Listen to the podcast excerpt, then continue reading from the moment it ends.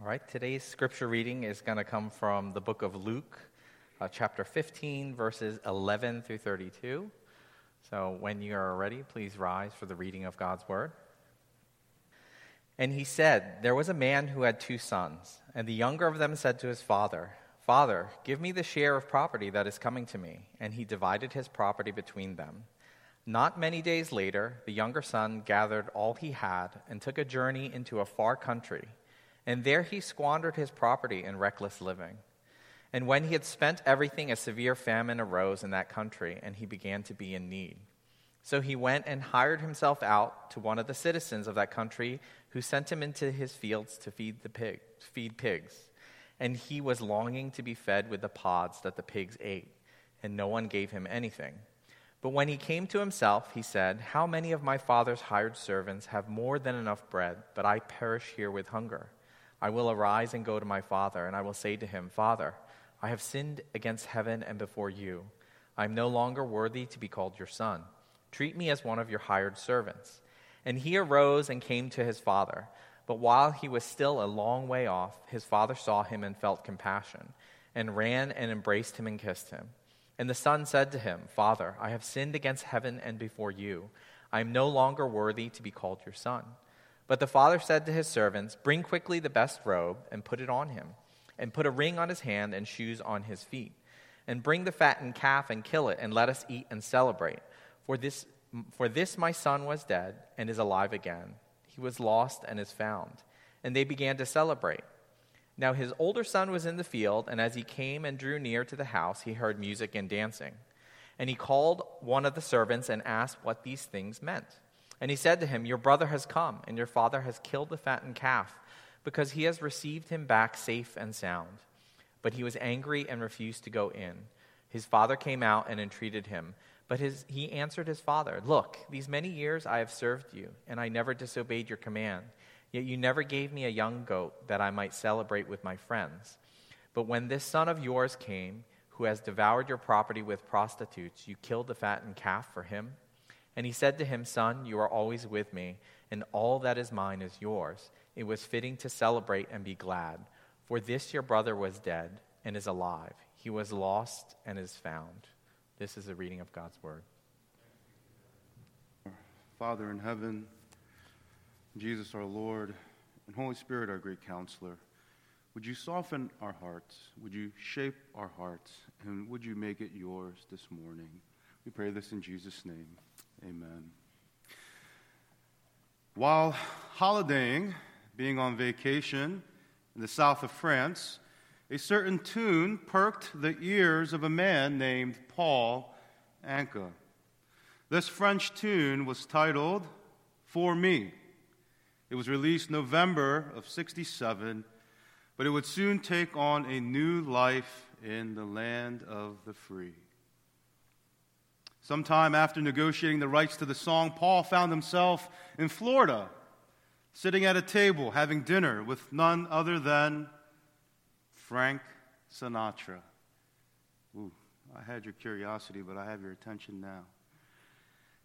Paul at the dinner, sitting across from Frank Sinatra with a bunch of his mob friends.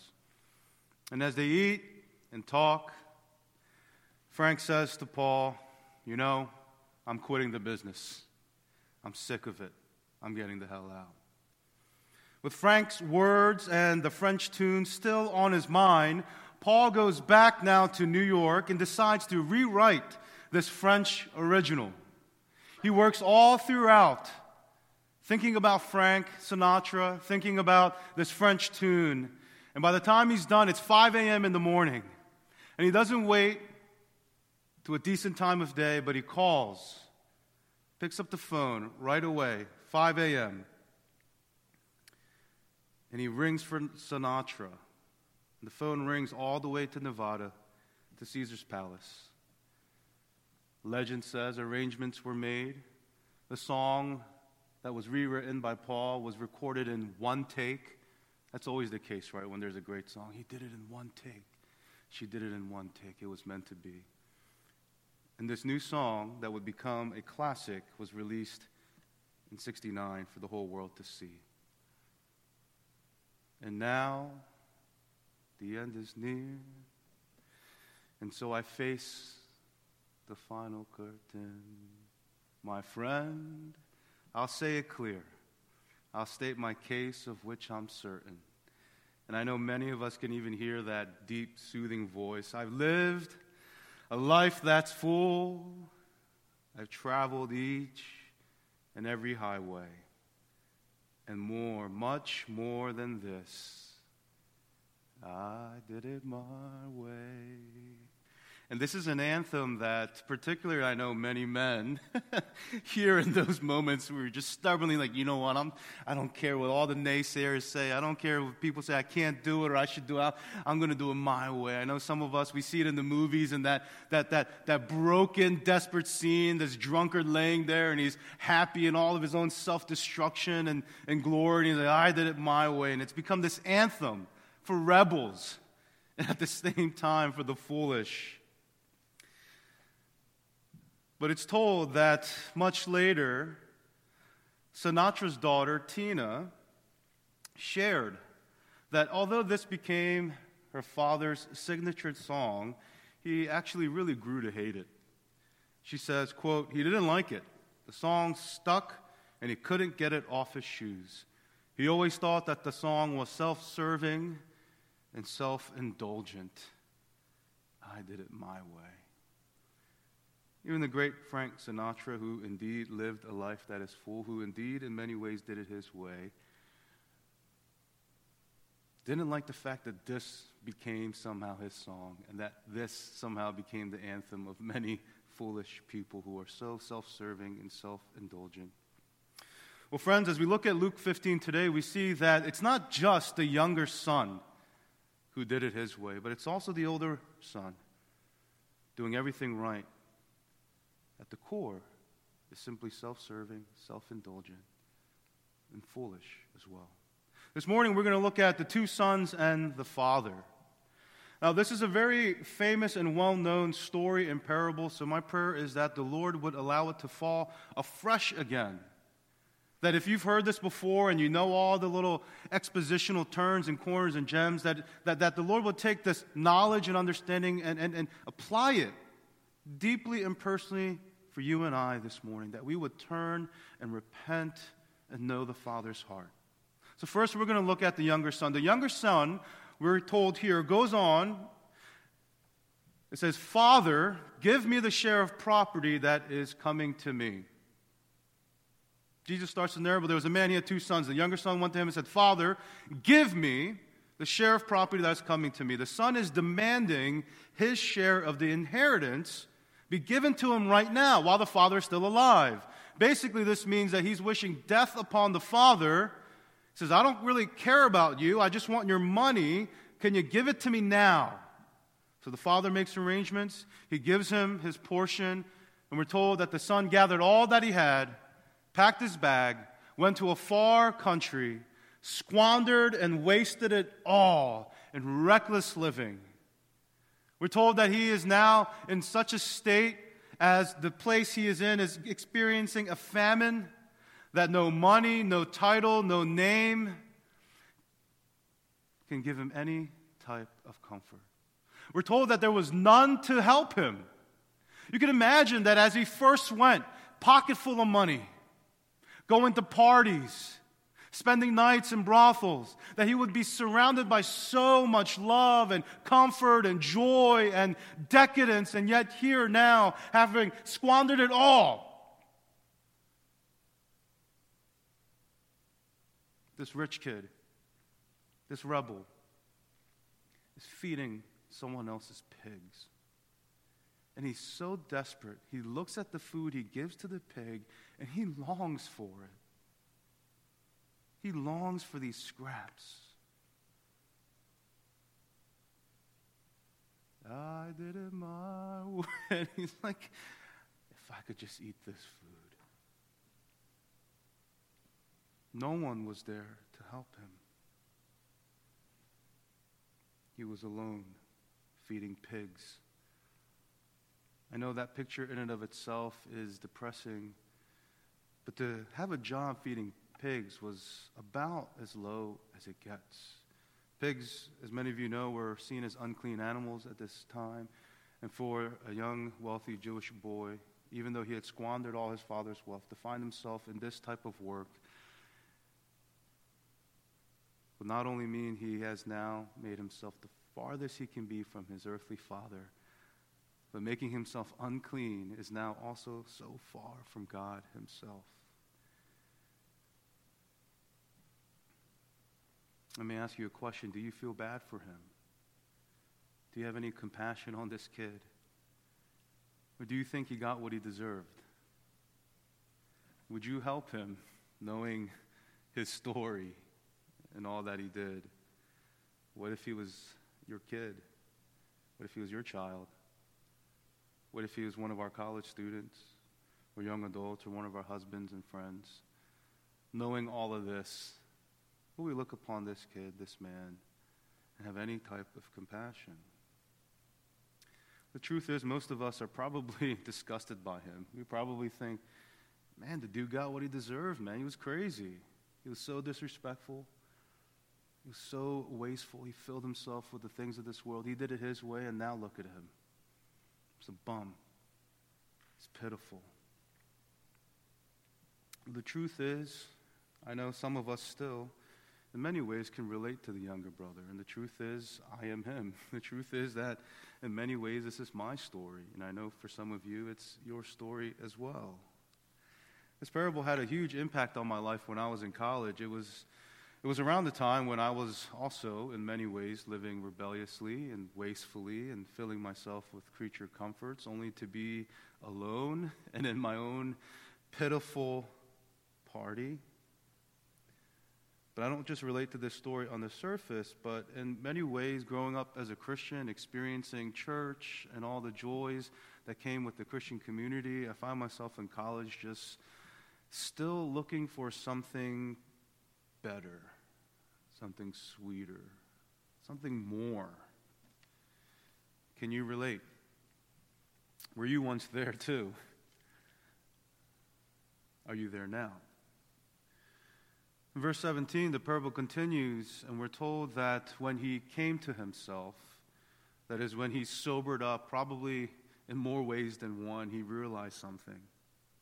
He remembered back at home that all the people that work for his dad live so much better than he is right now.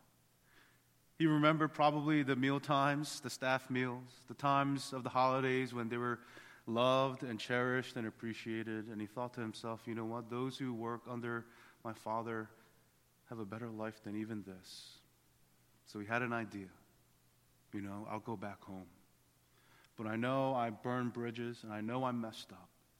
So I'm just going to go home and ask my dad, can I be just like a servant? And to some degree, try to earn his way back in his father's good grace. So he sobers up and he thinks to himself, all right, I'll go home. If you look in Luke 15 here, in 18 through 19, he says, I will arise and go to my father. I will say to him, Father, I have sinned against heaven and before you. I am no longer worthy to be called your son. Treat me as one of your hired servants.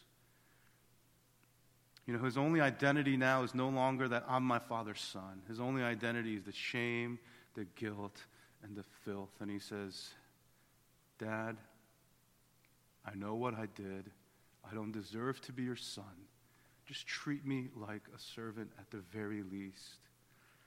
Continues in verse 20. Look up with me. And he rose and came to his father. But while he was still a long way off, his father saw him and felt compassion, and he ran and embraced him and kissed him. And the son said to him, Father, Father, I have sinned against heaven and before you. I am no longer worthy to be called your son. But the father said to his servants, Bring quickly the best robe and put it on him, and put a ring on his hand and shoes on his feet, and bring the fattened calf and kill it, and let us eat and celebrate. For this my son was dead and is alive again. He was lost and is found. And they began to celebrate. They began to celebrate. The younger son, as he's making his way home, sees from a distance his father a long way off. And in another perspective, the father. As he's looking, as he's watching and waiting, it wasn't probably just some random day, but every day, watching and waiting on that long path back home to see if his son will come. The father, watching and waiting from a long way off, sees his son and runs to him. He's felt with, he's, he feels compassion. He runs, he embraces him, he kisses him, and the son starts to begin the speech, and everything is prepared. Dad, I messed up. I know, I know. And the father basically doesn't accept any of it. In effect, he says, Knock all that noise. Be quiet. No. Say no more. Stop. Stop. Turns to his servant. But the father said to his servants, bringing the best robe, perhaps the father's robe, put a ring on his finger, perhaps the signet ring that he belongs to the family once more. Put shoes on his feet, he's no longer a wanderer. Go get the fattened calf. Let's celebrate like it's a wedding, like it's a party. Because my son was dead and lost, but now he's alive and he's found.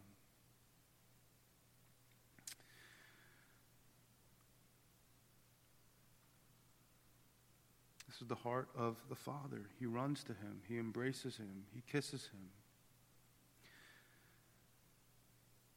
I was cracking up because I was, I was preparing the sermon. I thought to myself, what would I do? What would you do if that was your child came back to you like that?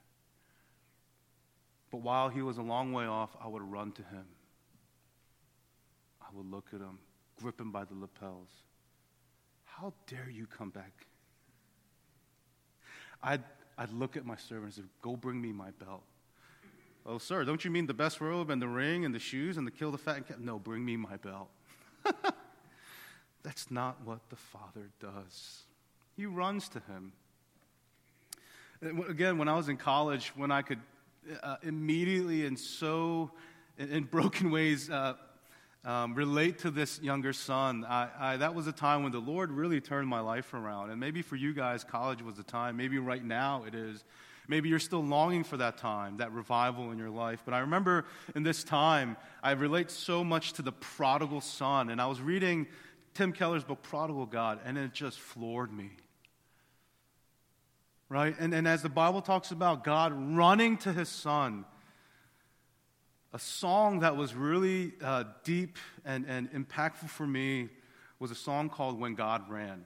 I think it's an oldie, but a goodie. It's by Phillips, Craig, and Dean. Yep, and some of the OGs are like, yeah, that's, that's my jam. Some of the younger folks is like, that sounds lame. But listen to the lyrics. They're capturing the scene. Verse 1, they start, they start by describing who God is. Almighty God and great I am immovable rock, omnipotent, powerful, awesome Lord, victorious warrior, commanding King of kings, mighty conqueror. And the only time, the only time I ever saw him run was when he ran to me. He took me in his arms, held my head to his chest, said, My son's come home again, lifted my face, wiped the tears from my eyes, and with forgiveness in his voice, he said, Son, do you know I still love you? He caught me by surprise when God ran. The day I left home, I knew I'd broken his heart, and I wondered then if things could ever be the same. Then one night, I remembered his love for me, and down that dusty road ahead, I could see. It was the only time, it was the only time I ever saw him run. And then he ran to me. He took me in his arms, held my head to his chest, said, My son's come home again. Lifted my face, wiped the tears from my eyes, and with forgiveness in his voice, he said, Son, do you know I still love you? He caught me by surprise. He brought me to my knees. When God ran, I saw him run to me. I was so ashamed, all alone, and so far away, but now I know that he's been waiting for this day I saw him run to me. He took me in his arms, held my head to his chest, said, My son's come home again. He lifted, he lifted my face, wiped the tears from my eyes, and with forgiveness in his voice, I felt his love for me again. Wiped the tears from my eyes with forgiveness in his voice, he said, Son. He called me son. He said, Son, do you know I still love you? He ran to me. I saw him run to me. and then I ran to him. It's capturing the story about this prodigal son trying to make his way back, trying to figure out what he could possibly do. And then it talks about this father who represents God the Father running to him. And this is such a significant and beautiful scene. And this old man, filled with years of dignity, this wealthy man, in that time, in that culture, even now, they wouldn't, but, but they would never run. They would never bare their legs and, and, and like a kid, run, just, just letting everything go. Like a kid that runs and say, Daddy, Mommy, or Yeah, Chinese buffet. They would never run like this. But this father, being filled with love, seeing his son from far off, he doesn't care. He doesn't care what you think. He doesn't care what the neighbors would think. He runs to him. He embraces him. He kisses him. He receives him and says, No, no, no. There's nothing you need to do except put the robe on, wear the ring, put these shoes on, and come to the party. I'm glad you're back. You don't have to explain anything to me. I love you. I love you. I love you. Father runs to the younger brother. So then the question is where's the older brother? I want to pivot real quick for a short while to Genesis 33. And some of you will recall the story between Jacob and Esau. Jacob, the younger brother, had tricked not only his father, but his, even his older brother in basically giving away the birthright to him. Having stole this blessing from his father and his older brother Esau, Jacob runs away to a far off country. And years later, God calls him back home. And Jacob knows it's time for a reckoning. All the shisty swindling, all the lies, all the trickery. Jacob knows he's going to have to pay for them and answer to them. And he knows that though his father has passed, Esau remembers. And he imagines his brother Esau on that road. And he thinks to himself, that's it, I'm dead. So Jacob starts on this road. And as Jacob is in the front, his whole family and everything he has is behind him. And we're told that he starts to follow his own plan. He, he bows, he tries to show respect, remorse. And then you know what the Bible tells us in, in Genesis 33? Esau, his brother, runs to him. Esau, the brother who had been robbed by his younger brother, tricked, hoodwinked, runs to him, embraces him. We're told that he fell on his neck and kissed him, and they wept together. It reminds you of the prodigal son and the father, right? They meet from a long ways off. Whatever wrong was done, it doesn't matter. Sadly, that's not what we see in our parable today with the older brother. We're told that the older brother was still in the field. He wasn't watching, he wasn't waiting. And you can imagine that he had given up hope in his younger brother. That guy, I don't want anything to do with him. He took our family's inheritance, he sold it, he squandered it. He tells us that he spent it all on prostitutes and living and drinking and whatever he wanted to do. He abandoned us, he robbed us. I want nothing to do with him. So you can imagine him working the field bitterly, trying to make up for what his dumb brother did. And probably as a son is now set after a long day's work, just tired, pissed off, achy, starts to make his way home. and He hears music. And he's kind of intrigued. He's not sure what to make of it. What's going on? What's going on? What's going on? What is this? As he gets closer, he sees people dancing. He's like, What? Uh, what's happening? What is this? Turns to a servant, and the servant tells him, Your brother is back. Your father has thrown a party to celebrate his return. And the older brother doesn't run to him. He doesn't fall on his neck. He doesn't kiss him. They don't weep together. The older brother, we're told, is angry. He refuses to go in. He can't believe it. This bastard of a brother returns, and this old foolish father takes him back. How could he? He was so bitter. If you're sitting here today, whether you like to admit it or not, we probably think that we're good Christians or good people. We come to worship every Sunday in our Sunday best, or some of us even go out of our way to dress down a little bit, right? So that we can relate a little bit more to the younger brothers. We give our tithes and our offerings. We even serve and go the extra mile. We hang around to talk to people, people we don't even like, people that we don't really would get along with. Because that's what we're supposed to do, right? You spend your time and your money for the church,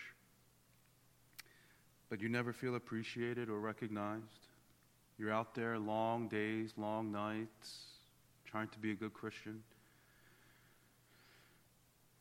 But when a newcomer comes to church, they receive all the attention. The pastor takes them out to lunch. They get invited to CG. They're befriended so quickly. You get bitter. And you think to yourself, what about me? Perhaps that's why people change churches so often. What about me?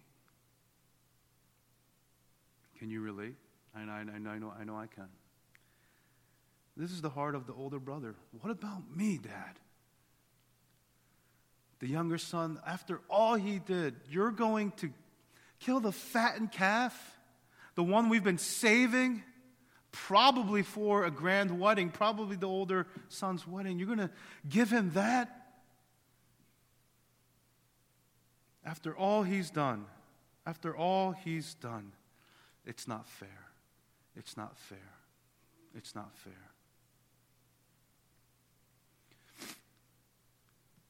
If you look at verse 29 to 32 with me, we'll look briefly at this interaction. He's sitting outside. He's angry. He's bitter. He can't believe what's going on. The dad comes out and he turns to his older son, his firstborn.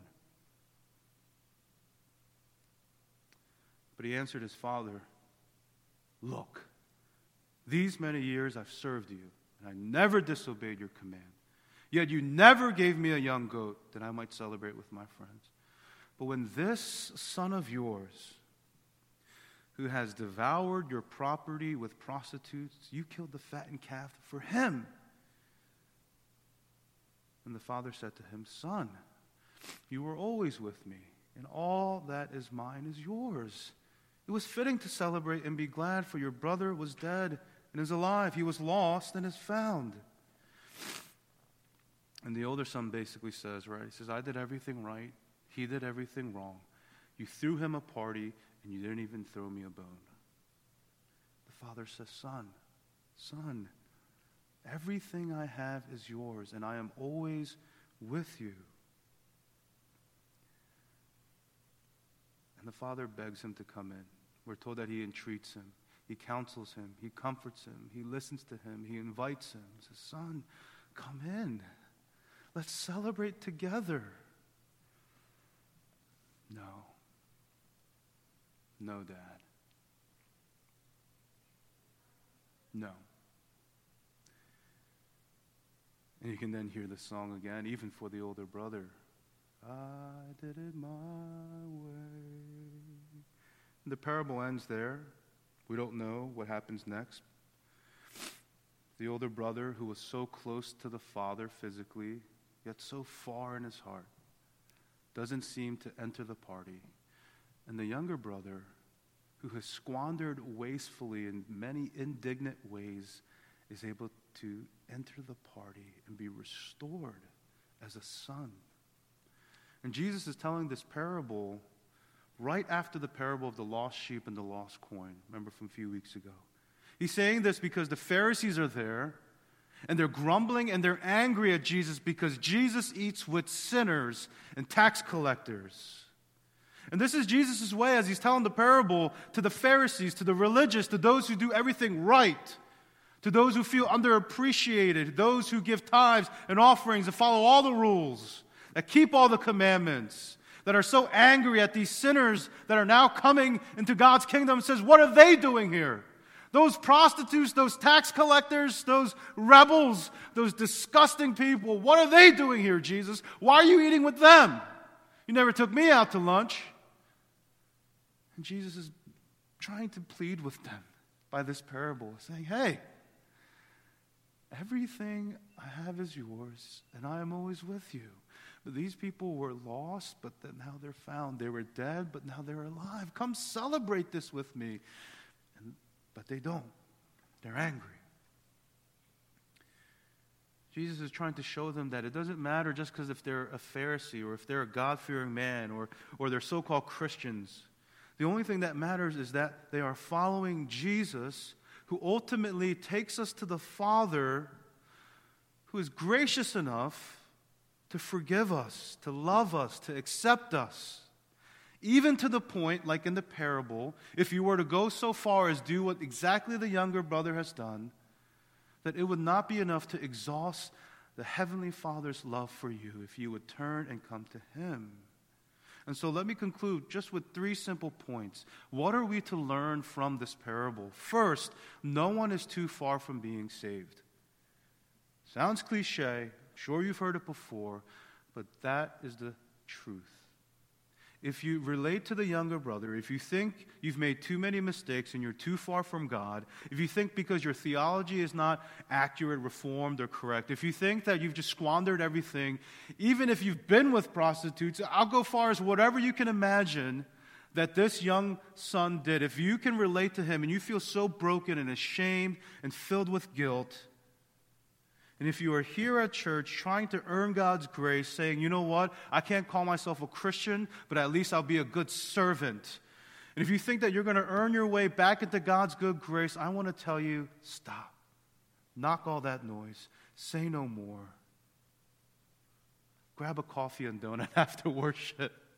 You can wear my cheap blazer. You're one of us. No one is too far from being saved. Why? Because it's not by your good works. It's not by how much you give or what you do. It's not by how well you're dressed or how much you know. It's not about how much you've messed up and how far you've gone. But if you are turning to the Lord, it's all about how God is willing to love you, embrace you, and call you his son and daughter. No one is too far from being saved. In fact, if you turn to him, he will run to you.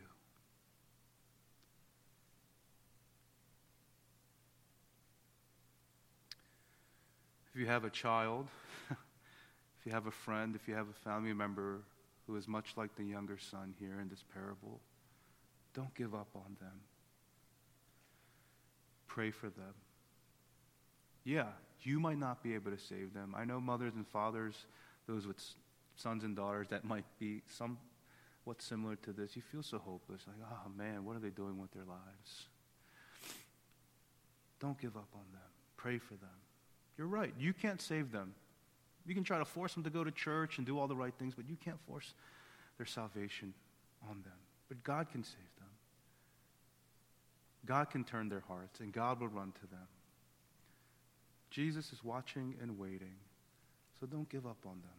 No one is too far from being saved. Secondly, we can see from the older brother that, you know, we can be so close, yet so far from God. You can be a pastor, you can be an elder, a deacon, a team member, a faithful Sunday Christian goer, a tither, a well dressed Bible study teacher. You can look the part, but if our heart is so far if our heart is self righteous, if our mentality, like the older brother, is, God, I did all of this for you, but you never gave me anything, it's a pretty clear sign that we're not operating through a gospel sense of joy, but we're operating and still trying to earn God's grace. And to that, to those of us who are bitter, self righteous, longing to be appreciated, celebrated, I want to encourage you too.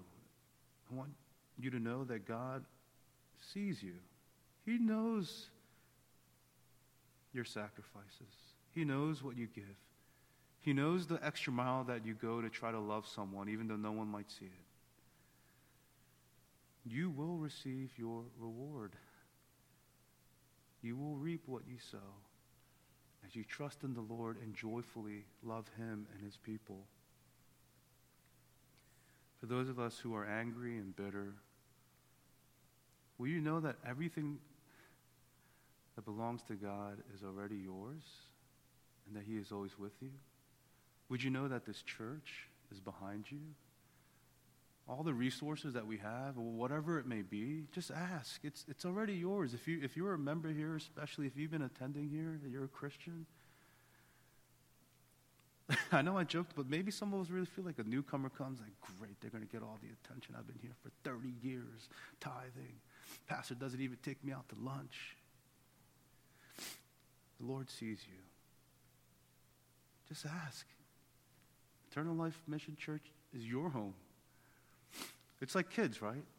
Whenever, uh, you know, our, our cousins or, or other children come, my kids get so upset. I don't want to share my toys with them.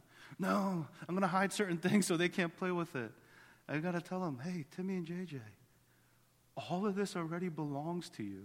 They're our guests. They're just here for a short while.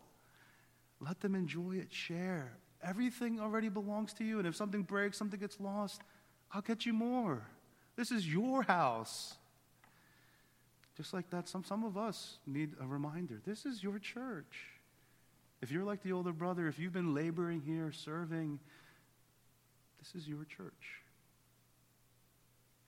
And the point of church, the point of preaching and singing songs and gathering together in fellowship is so that the lost will be found the dead would find life. Thirdly and final, God is ultimately the one who pays the cost. This is the most important point because this is actually the focus of the parable. It's not about the rebel who can be saved, although that's very important. It's not simply about the older brother who's self righteous that can also be saved. The main point of this parable is simply this the heart of the Father is inexhaustible. God loves you and is willing to pay the cost. And in fact, in the gospel message, that is exactly what we find that God sends his most precious, one and only Son, so that although the older brother in the story never ran to his younger brother, our older brother, Jesus, will run to us, will get us and find us that when we find ourselves laying there on the floor, longing for the food and the pods that belong to the pigs, that we will have someone to help us, that we will have Jesus. That when we go to the Father and try to confess and, and pay penance, that Jesus would already say, I've paid the cost. That when we feel the shame and the guilt of all that we have done wrong, Jesus will say, That's not your identity. Wear my robe, wear my ring. Here are my shoes. Come into the party. God pays the cost for us to be able to experience His grace. Just as when the younger son was coming from a long way off, we see that the father runs to him. Just as when the son tries to explain himself, we see the father stop him. In both of those cases, it says, but, but. And one of the most important buts of Scripture here is found in Ephesians 2. Look here with me. We'll close with this. Ephesians 2 tells us that we were dead in our trespasses and sin, but God, being rich in mercy because of the great love with which He loved us, even when we were dead in our trespasses, made us alive together with Christ. By grace you have been saved. This but God this interjection here, the turnaround, it parallels nicely, doesn't it? With God running, with God turning to his son and saying, Yes, give, my, give this son, give this daughter the robe, the ring, the shoe, and kill the fattened calf. Friends, whether you are a self indulgent rebel or self righteously bitter, Jesus entreats you much like the Father. He invites you, He comforts you, He consoles you, He begs you, and He says, Come to Him, come into His house. Will you join me in prayer?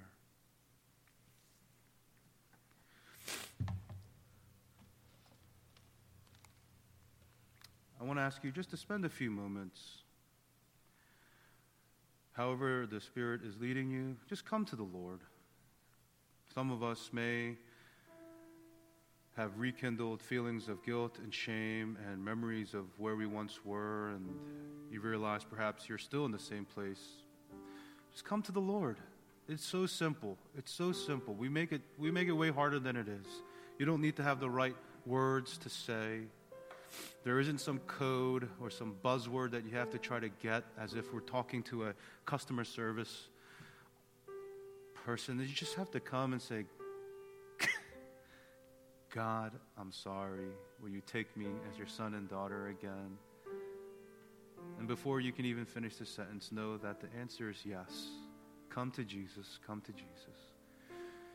If you've been with us for a long time, you've been serving, you feel underappreciated, and you're tired and you're bitter, know that the Lord sees you. Know that the Lord loves you. Know that everything that He has belongs to you and He is always with you. And repent of the ways you try to earn God's favor and grace.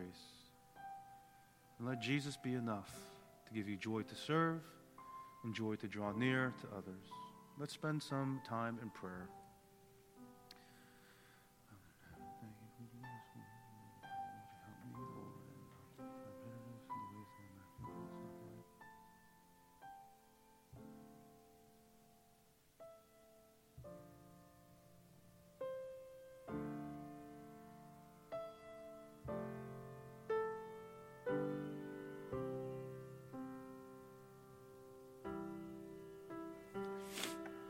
Heavenly Father, we thank you that you are indeed so rich in your mercy, that your love cannot be exhausted, and you would go as far as ransoming our lives by your Son, Jesus, who would be our Christ. We thank you that no one is ever truly lost. We thank you, Lord, that even though we are bitter and hardened, some of us, that you can soften us. We thank you that, Lord, you ultimately pay the cost for the richness of your grace to be in our lives so that we would experience joy in you. We ask, Lord, that we would indeed know that you are a God who runs to us, that you embrace us, that you love us. We pray this in Jesus' name. Amen.